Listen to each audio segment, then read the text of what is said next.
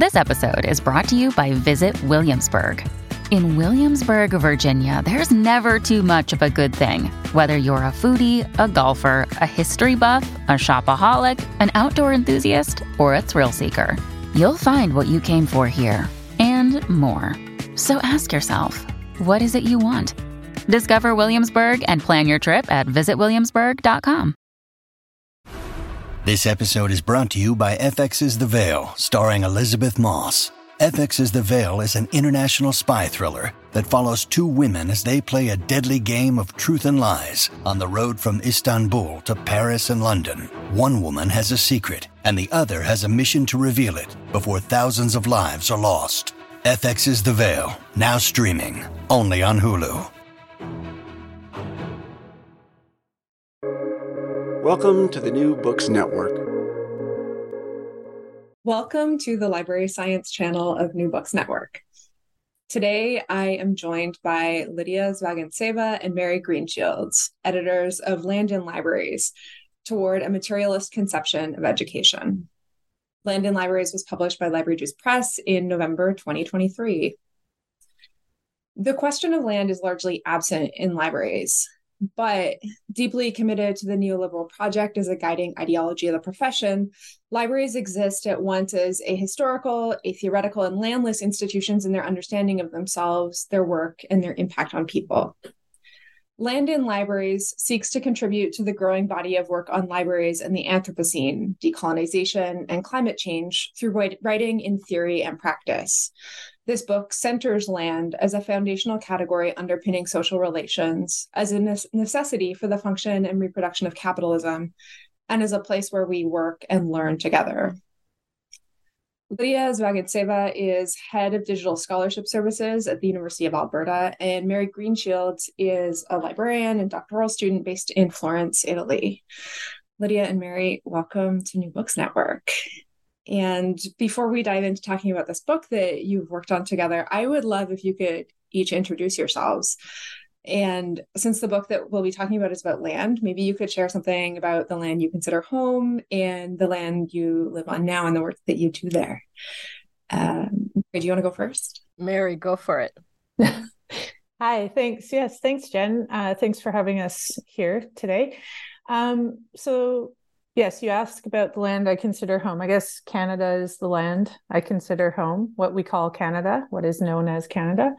Um, I was born and partially raised in Saskatoon, Saskatchewan, and uh, spent quite a bit of time in Alberta. I've lived in a lot of different places in Canada, so I've seen quite a bit of land, uh, including in the Arctic. And I am currently, yes, living in Florence, Italy. And the work I do here, as you mentioned, I am slowly working my way through a PhD. Um, and I'm also the teaching and learning librarian at the European University Institute, um, which is a doctoral and postgraduate in- institution in um, Florence, Italy.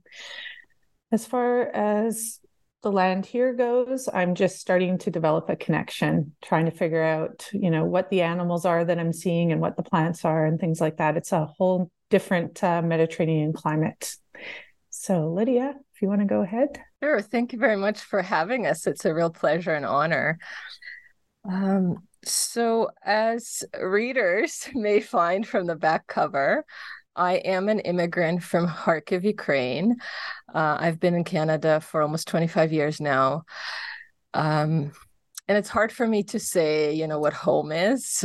Perhaps provocatively, I would like to draw a parallel to Nick Estes' book called Our History is the Future. And so if you ask me what my home is, I would say my home is the future.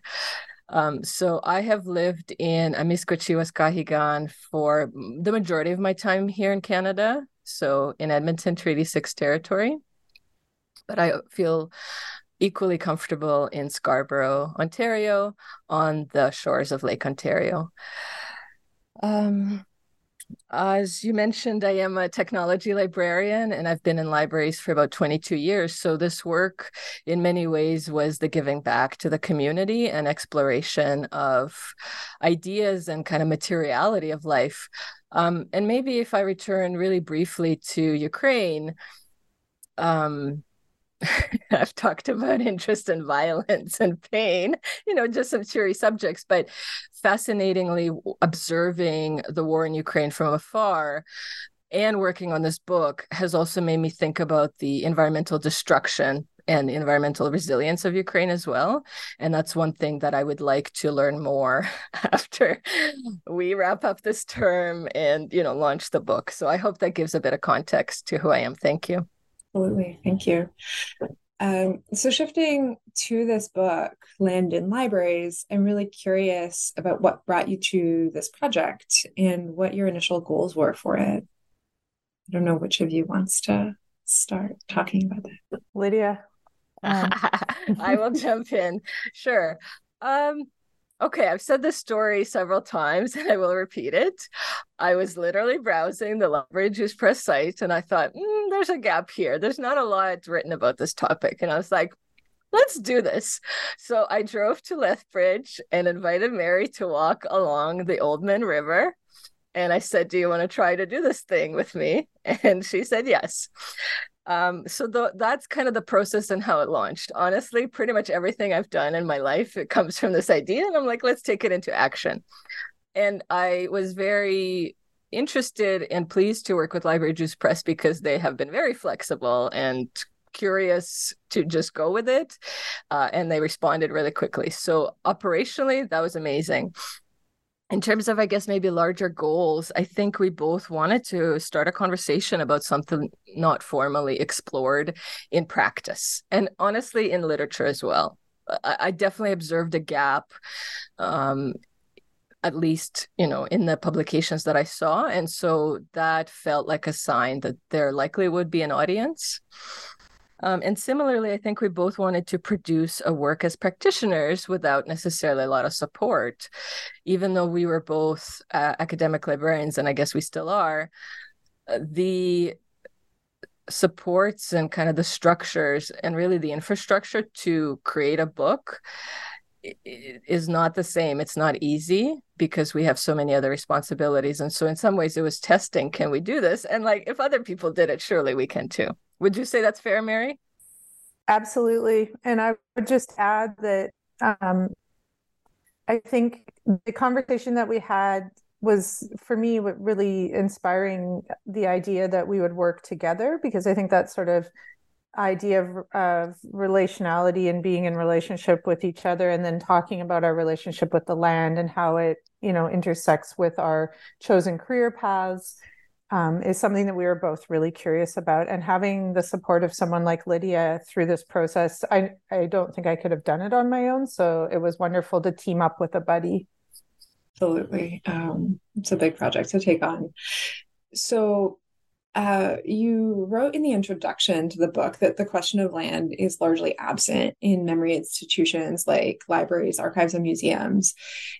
And you've you've mentioned this absence as well just in in your description of where this project came from. So i'm curious before you started this project what kinds of conversations had you previously had about land and libraries or what conversations specifically had you noticed were missing I can jump in, but I think Mary will uh, have more to say, more thoughtful um, experiences because she has worked with Indigenous communities and Indigenous librarians a lot more than me.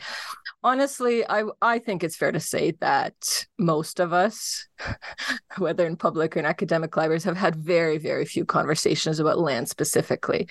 In the last, you know, maybe seven years, there's been more lectures, workshops sessions librarians being hired um, talking about you know services to indigenous populations what we might call underserved populations.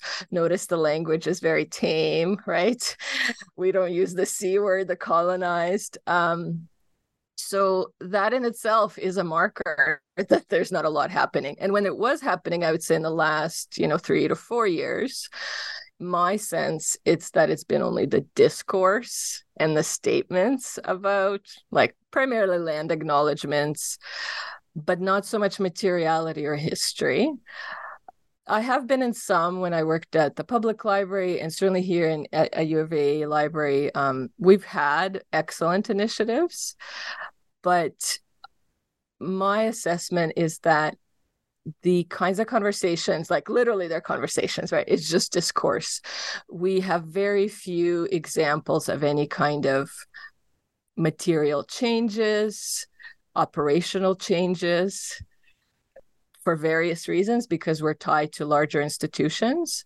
So that in itself felt uh, both disconnecting and kind of um, insincere in some ways. So I hope that um, that answers it. Yeah, thank you, Mary. Do you have more to add? Yeah, just to pick up on what Lydia is saying, I think it's a it's beyond uh, most of my work. Obviously, has been in academic libraries, and I think it's beyond just libraries themselves. It's a sort of an institutional problem that we like to slap a land acknowledgement on our emails or on any gathering and call it a day. Um, and as Lydia mentioned, I worked uh, primarily with Indigenous learners and the Indigenous uh, community in Southern Alberta, and I have in other parts of Canada as well. But um, having that sort of interaction and seeing, you know, I think perhaps a lack of deep, meaningful commitment um, really has caused me to think, I think, a little more about the impact that we have in our profession. We have big budgets and we have the opportunity to make big impact, whether it's through public libraries or through academic libraries.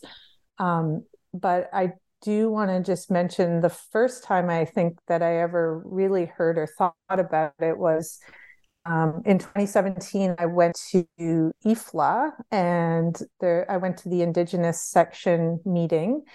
And there was a presentation there by Tanya Ball and Kayla Lar-Son, and they talked about land based librarianship. Um, and they are two Indigenous librarians um, who went to the University of Alberta.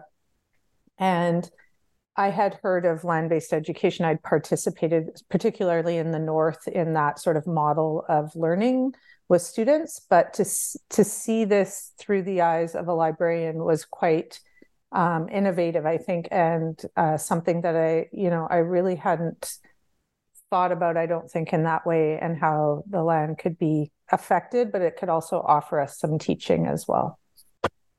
Thank you. And then I guess what this book does is it starts so many different conversations, so many possible directions for conversation to go. So then turning to the chapters, the contributions that are in this book, there's seven chapters, and they look at a really, really wide range of issues related to land. I would love if you could just share some of the major themes that come up from these contributions and thinking of potential readers what issues are discussed here that folks might be um, interested in in reading and talking more about. Mary do you want to start? Sure yeah um, i think you know there's this idea overall especially because both lydia and i are settlers um, in a in a in Canada. We're and we're both settlers when we began this project in Canada. And now I've settled in Italy. But I think the idea of settler colonialism um, and our impact as librarians on that sort of relationship, that identity, is one of the, the major themes um, that we don't have a ton of indigenous contributions to the book. So it's more from the perspective of settlers considering these ideas and considering our impact as librarians. So we have things like land acknowledgements um, and resource lists that we often offer as librarians but this is sort of a deeper dive into some of these ideas around settler colonialism. Um, there's also the idea of sort of connection with the land, particularly. Um, there's one piece by Danielle Bitz that's a very sort of creative, autoethnographic kind of um, discussion about a trip that she took as an Indigenous librarian um, on the land. And so that that piece um, it takes a very different tack than many of the other ones. I'm going to let Lydia speak now to a couple of the other highlights. Uh, they're all like every chapter is unique, every chapter is amazing, but they're all very, very different, as you mentioned. Thanks. Yeah. And we knew that a topic like this would be a kickoff.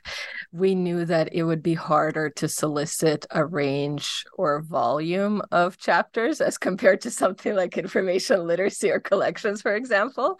So we we accepted uh, a certain amount of limitations, and that's fine we will talk about like you know next ideas or iterations a bit later. Um but nevertheless you know i think we tried to organize uh, the chapters according to some kind of logic and we were really pleased to see that there were some historical analyses both uh, in terms of practice and maybe a bit more kind of historical perspectives um, one theme that you will find in the themes and structure section of the intro is uh, a critique of this notion of civilization. I don't think libraries are as comfortable saying that certainly in practice.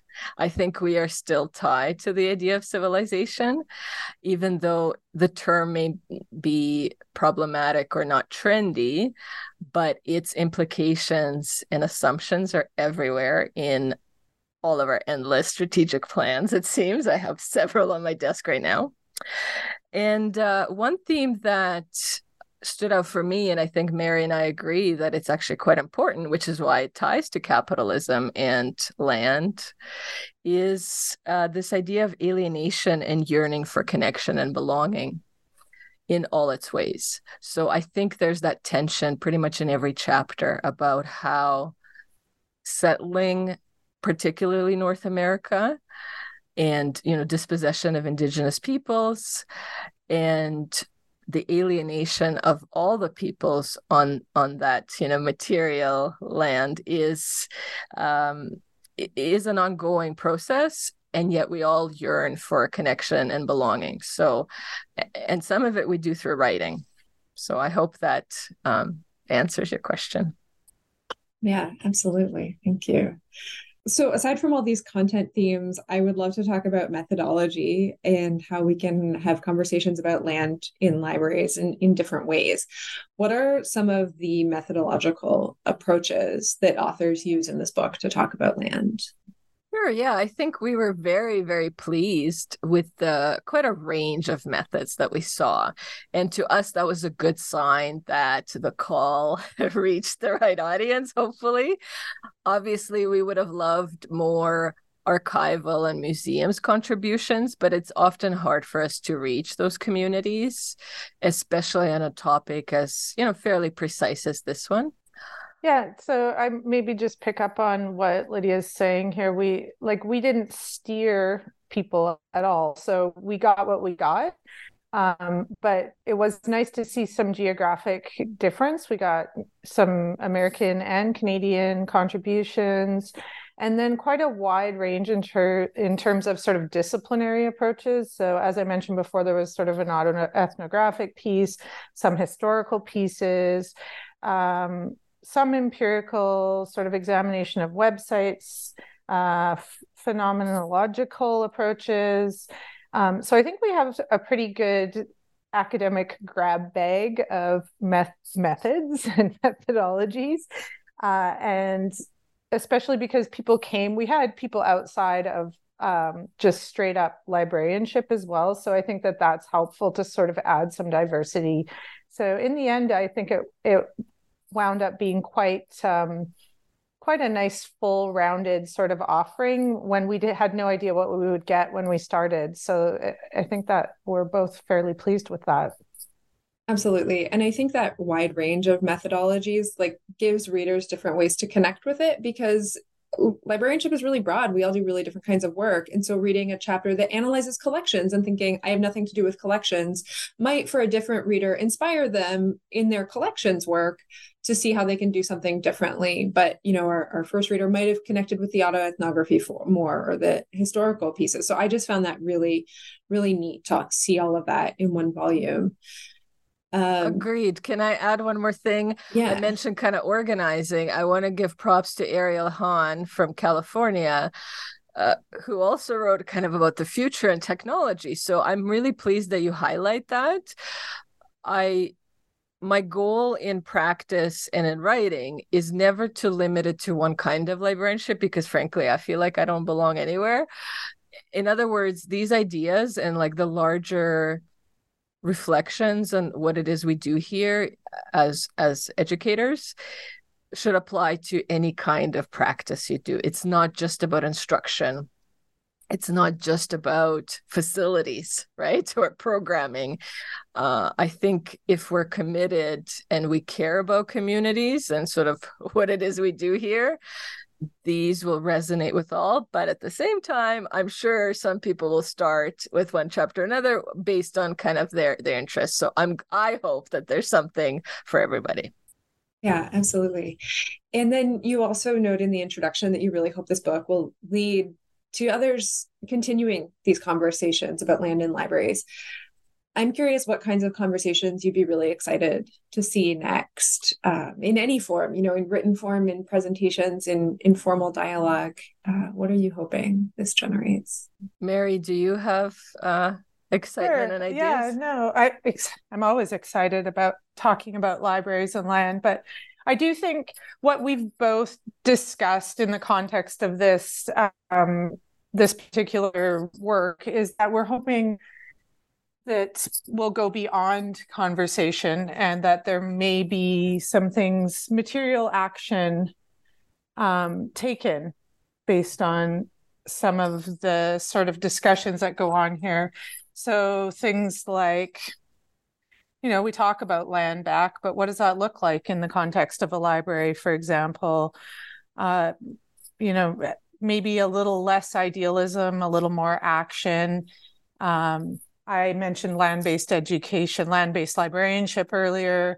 Uh, that's something that's pretty hands on, boots on the ground, something that would create uh, a little bit of action that's, you know, it's something tangible, I guess. So uh, I'm going to let Lydia speak a little more about some of these material things, but definitely I think we're looking for some more nuanced and maybe mature action-based approach to the this particular topic. Exactly. Yeah. To echo Mary, at, at, the very least, we can begin talking about land return.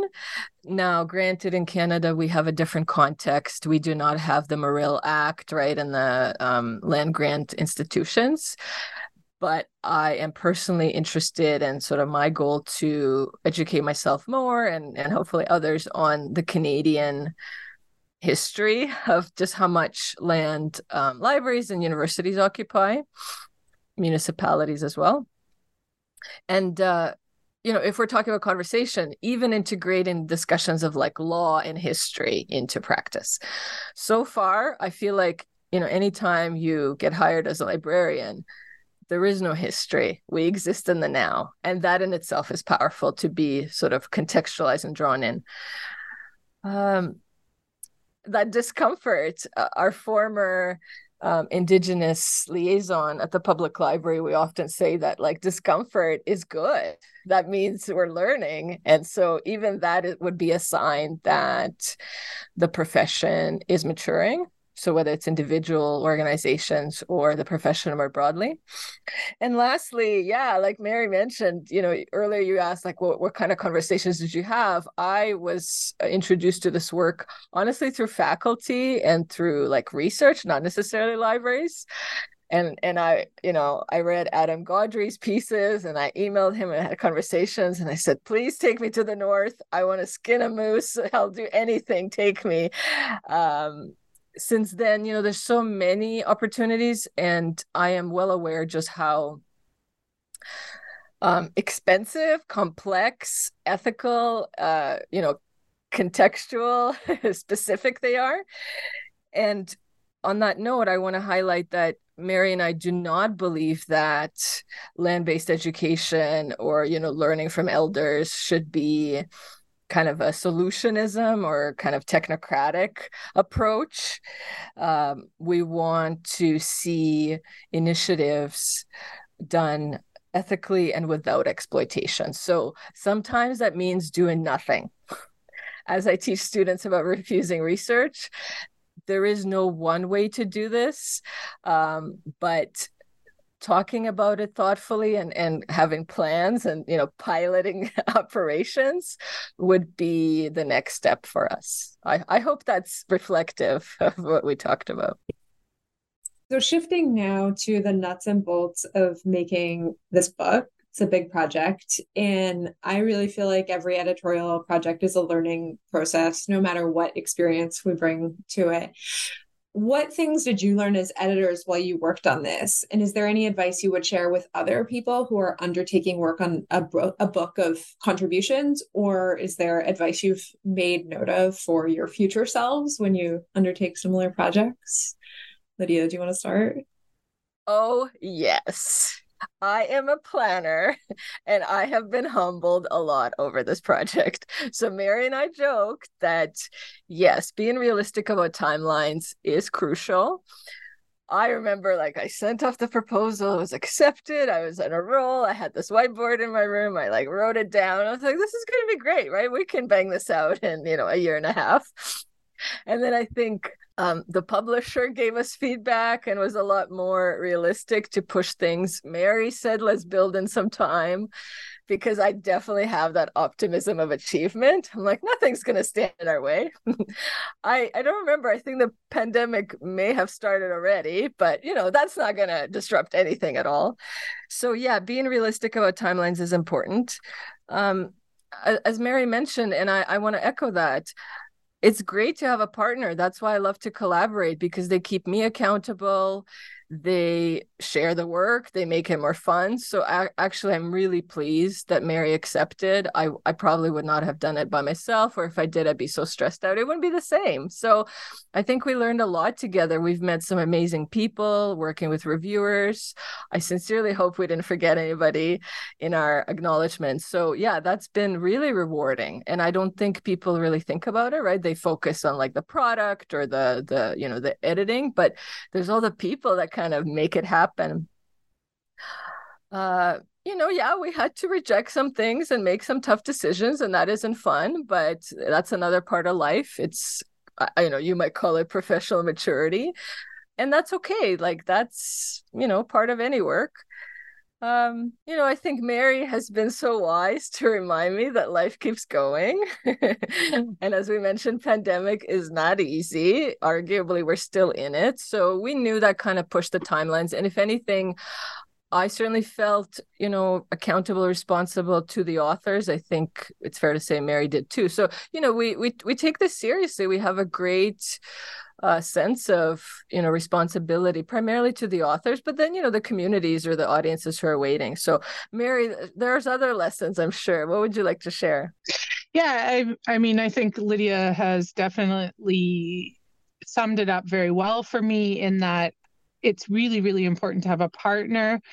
Um, and I would add to that, she did mention the reviewers. I think it's important to remember that the library world is very small, especially in North America.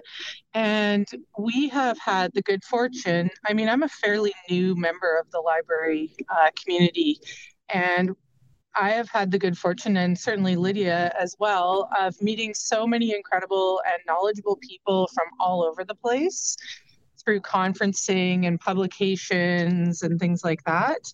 And we called upon a lot of those people for support when we were working on the project and people were willing to provide not only their thoughts or their contributions to the book, but also their insight in reviewing and looking at the work that we'd accepted. Um, and I think that it's really, you know, librarianship is really about relationships to me, especially as a teaching librarian. I know Lydia does some teaching too. It's about building and maintaining relationships. And uh, we really, really availed ourselves of those relationships. So that's that is my big, huge uh, take home. The other would be, as Lydia mentioned, we were in a pandemic. We both had lots of personal things going on, as people do in their lives.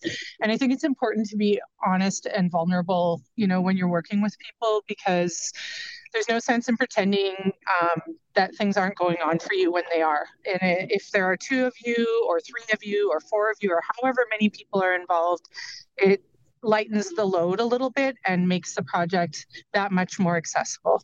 Thank you so much for sharing all of that. Um, yeah, I love those points about like how this is really actually community building work um, in in all of its relationality and also that emphasis on transparency and vulnerability. Uh, it's a big project to take on. Before we wrap up, I would really love if you could each share a little bit about what you're working on next. Uh, if there's any new projects on your plate that have emerged from this book or any completely different research that you're working on now. Lydia, do you want to go first? Heck yes, but no, I want Mary to highlight because she's a doctoral student. I want to amp her up. So share it, Mary, please. Oh, thanks. Yes, I am a doctoral student. As I mentioned, I'm working very slowly. Uh, sort of maybe more slowly than I want to. And I don't have a whiteboard like Lydia with all the points on it. I have many, many different Gantt charts that I've made over the last year and a half.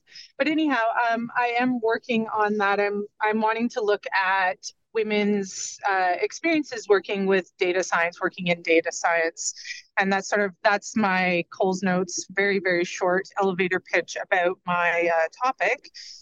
Yeah, and the other thing most recently that I've done, I guess, would be something that actually started before the pandemic and then was uh, delayed because of the pandemic, uh, but has recently come out is a an article that I did with Dr. Sarah Polkinghorne about feminist love theory and its application in libraries and discussing ways um, in which we can perhaps improve our working conditions and make libraries maybe kinder places in which to work. And that's something I'm fairly proud of. It was a theory that I had been reading about and then that we discussed and thought, hey, this has never been applied to libraries. And it's an interesting project to uh, think about how it would look in a library context. So that's my other major project, I guess, most recently recently. And in addition to that, I've done things, uh, you know, gone to conferences and presented here and there a little bit on my doctoral work and also on feminist love theory. Fantastic. Thanks, Mary. And Mary, you and I wrote a JCLIS paper on assemblage and feminist conversation. We did. I wanted to leave that for you. Ah. I wanted to. yeah, I mean, we're we're gonna mention it. Yeah, we we've collaborated through the you know through the work also um so yes uh hopefully that paper comes out um you know it's been slow because poor editor is very very overworked but yeah that was really rewarding for us to experiment with methods ourselves so that's fun. Um should i should i blab a little bit about it? Academic activities? Go for it. Yeah please. Sure Sure. Um, so I kind of mentioned that I have been teaching, and so I am teaching at two institutions, and I consider that you know academic work and growth work for uh, a librarian and a practitioner. It's it's a lot of work, and it's sometimes overwhelming, but it's very rewarding and very interesting. Uh, I've worked on some labor papers, primarily for the Canadian Journal of Academic Librarianship. Feels like everything I write returns to labor. It's quite important to me. But the thing I am most excited about, and I should dedicate more time to given all my other responsibilities, is a project that I'm calling Too Land, Too Furious, which is kind of the extension and the building on this collection about which we're talking about. Um, and primarily what I'm focusing on, and I applied for a small internal grant here at U of A, and I was successful. And I have a research assistant working with me, which is again super rewarding, really interesting. Um, is so the project seeks to zero in a little bit more on the Canadian context of how settler colonialism and capitalism have been co-constitutive in eh, academic institutions, essentially universities as sort of parent institutions to libraries, and essentially that connection to epistemology. I it took me a while to realize that I think fundamentally what I'm drawn to is this notion of epistemology, and I don't think we actually go that there in library work, and yet it's what it is, right? That's, you know, we're about learning and information and knowledge. So I know that it'll be a longer project, but eh, I think you know, the Land and Libraries collection began um, with introducing some of the concepts and the tools and the people and the thinkers and and this particular project that I'm talking about is a little bit a deeper um, and more specific investigation into the Canadian context. Arguably, we have so much American context, which is important, but my goal is to, um, I guess, continue in that vein and, and give something back to the Canadian community. Super. Thank you so much. Before we wrap up, is there anything else that you'd like to add? Sure. Thank you very much. I, I think it's important for us to mention that the most rewarding outcome of this project of land and libraries is the updated version of this book, meaning the things that will come after it. We knew and we talked about with Sarah Polkinghorne and with others, other of our friends, that this is just a start. And that's exciting and humbling. So we hope that people build on ideas uh, that are explored here. And Mary, what would you say this work? It's not about us, right? No, absolutely not. And I and I hope that that's been clear when I'm talking about relationships. And certainly, I hope that we can center the fact that you know, yes, we're like we help this book to come together, but the contributions from the people who have written it and the people who in the future will engage with it and will have discussions about this um, is really that's really what the goal is for us, and and that's really the most important, I think, thing that we perhaps have learned and are looking forward to learning more about um, by hearing from other scholars on this topic. Fantastic. Thank you both so much. Uh, once again, I've been speaking today with Lydia Zvyagintseva and Mary Greenshields, the editors of Land and Libraries Toward a Materialist Conception of Education. My name is Jen Hoyer, and you're listening to New Books Network.